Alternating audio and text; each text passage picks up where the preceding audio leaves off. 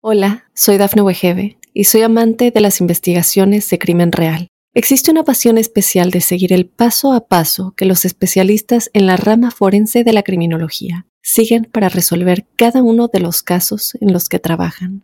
Si tú, como yo, eres una de las personas que encuentran fascinante escuchar este tipo de investigaciones, te invito a escuchar el podcast Trazos Criminales con la experta en perfilación criminal, Laura Quiñones Orquiza en tu plataforma de audio favorita.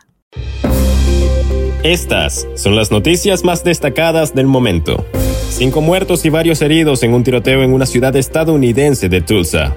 Miles en Estados Unidos recibirán cheques de 850 dólares a partir de junio. Juez aprobó orden de registro para descargar el dispositivo del tirador de Uvalde. Tiembla la tierra en San Diego, California. Despiertan con susto a habitantes. Kendall, la niña sobreviviente de la masacre en Texas, reaparece desde el hospital dando esperanzas. Hola, ¿qué tal amigos y amigas de Mundo Hispánico? Les saluda Santiago Guevara dándoles una cordial bienvenida. De inmediato comenzaremos con las informaciones. Al menos cinco personas fallecieron y varias resultaron heridas este miércoles en un tiroteo ocurrido en un hospital de la ciudad estadounidense de Tulsa, Oklahoma, en el que el agresor perdió su vida, informó la policía local. Eric Douglas, vicedirector de la policía de Tulsa, dijo a los medios que las primeras investigaciones apuntan a que el agresor se disparó a sí mismo, de acuerdo con la agencia EFE.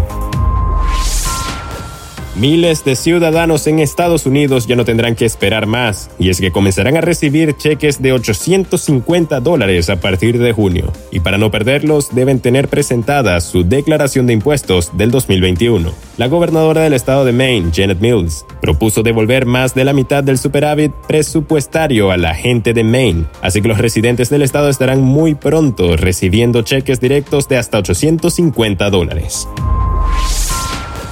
Luego de que se difundiera la terrible tragedia en la escuela primaria Rob el pasado 24 de mayo y se informara que el autor Salvador Ramos había sido abatido por las autoridades, diversa información comenzó a salir a la luz respecto al tirador de Ubaldi y recientemente han reportado la aprobación del juez para investigar el contenido del dispositivo móvil de Salvador Ramos. La orden permite que los investigadores de la Policía Estatal puedan revisar el contenido de un iPhone 13 Pro Max color negro, mismo que fue encontrado cerca del cuerpo del autor de la masacre, tras haber sido abatido por agentes detalló el portal de la opinión.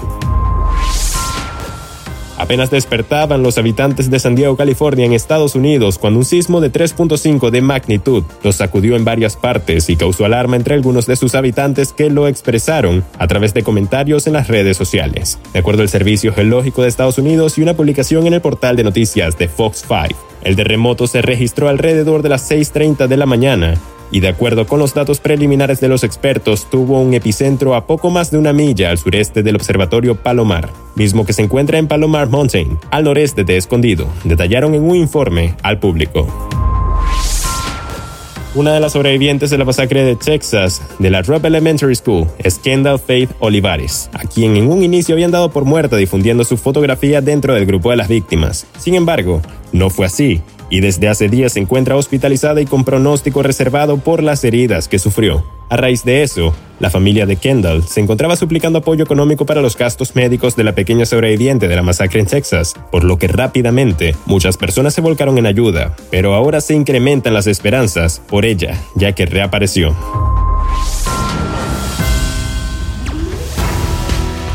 Y bien amigos, de esta forma ponemos punto final a esta emisión de Mundo Now. Les ha informado Santiago Guevara recordándoles que en Mundo Hispánico estamos a tan solo un clic de la información.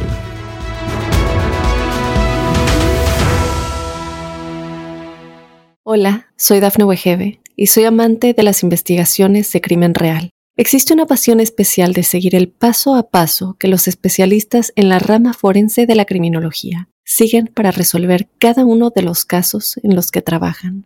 Si tú, como yo, eres una de las personas que encuentran fascinante escuchar este tipo de investigaciones, te invito a escuchar el podcast Trazos Criminales con la experta en perfilación criminal, Laura Quiñones Orquiza, en tu plataforma de audio favorita.